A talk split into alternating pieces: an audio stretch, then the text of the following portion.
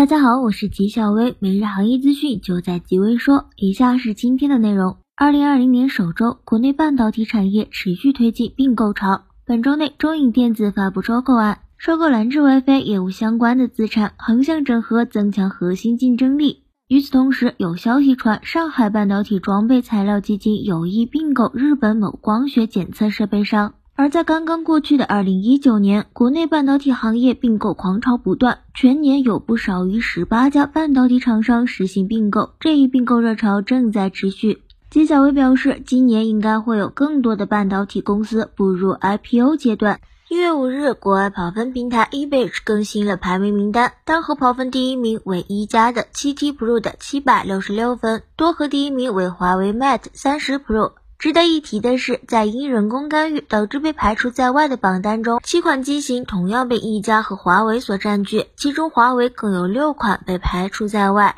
纪晓薇认为，各种跑分作为产品排行方式之一，手机厂商想不重视都难，毕竟是宣传方式之一，除非你是苹果。二零二零年可以说是 CES 的大年。从官方给出的数据来看，CES 2020将有五千一百八十七家厂商参会，同比增加百分之十二，创历史新高。五 G、智能家居、汽车、黑科技都将是核心看点，就连苹果公司都是自一九九二年以来首次以官方身份出席 CES 大会。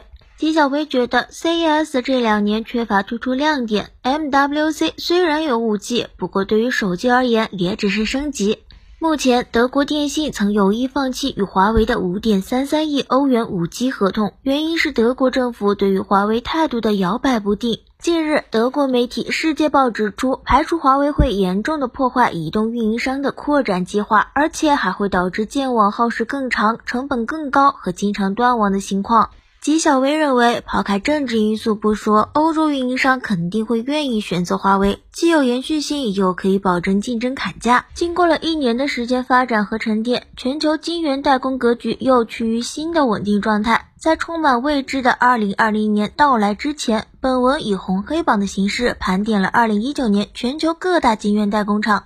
周期为二零一九年一月一日至二零一九年十二月三十一日。此次共有两家公司登上红榜，另有两家公司暂时被归入黑榜。上红榜意味着二零一九年有突出表现，上黑榜意味着二零一九年有反向突出表现。纪晓薇觉得三星晶圆代工去年表现不佳，不过战略是对的，那就是瞄准更前沿科技投入，假以时日会有机会。苹果评价新机 iPhone SE 二上市前备货潮领军，加上华为、小米等非屏手机大厂力推中高阶五 G 新机，强力追单效应发威。全球手机主流面板规格低温多晶细显示屏 LTPS 拉货力道强劲，群创、友达相关产能满载，供不应求。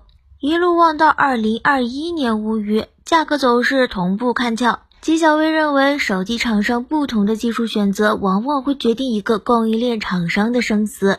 一月五日，中国国家知识产局公布了 OPPO 一项新专利。在 OPPO 的这一项新专利中，展示了侧面弹出全面屏的方案。根据专利草图显示，OPPO 弹出摄像头位于机身右侧，未升起时前置摄像头巧妙隐藏。实现了正面无刘海、无挖孔屏的真全面屏视觉。在使用前置摄像头时，它会从右侧自动升起。纪晓薇表示，有关全面屏的专利很多，都是为了保证更大的屏占比，或者让消费者视觉体验更美观。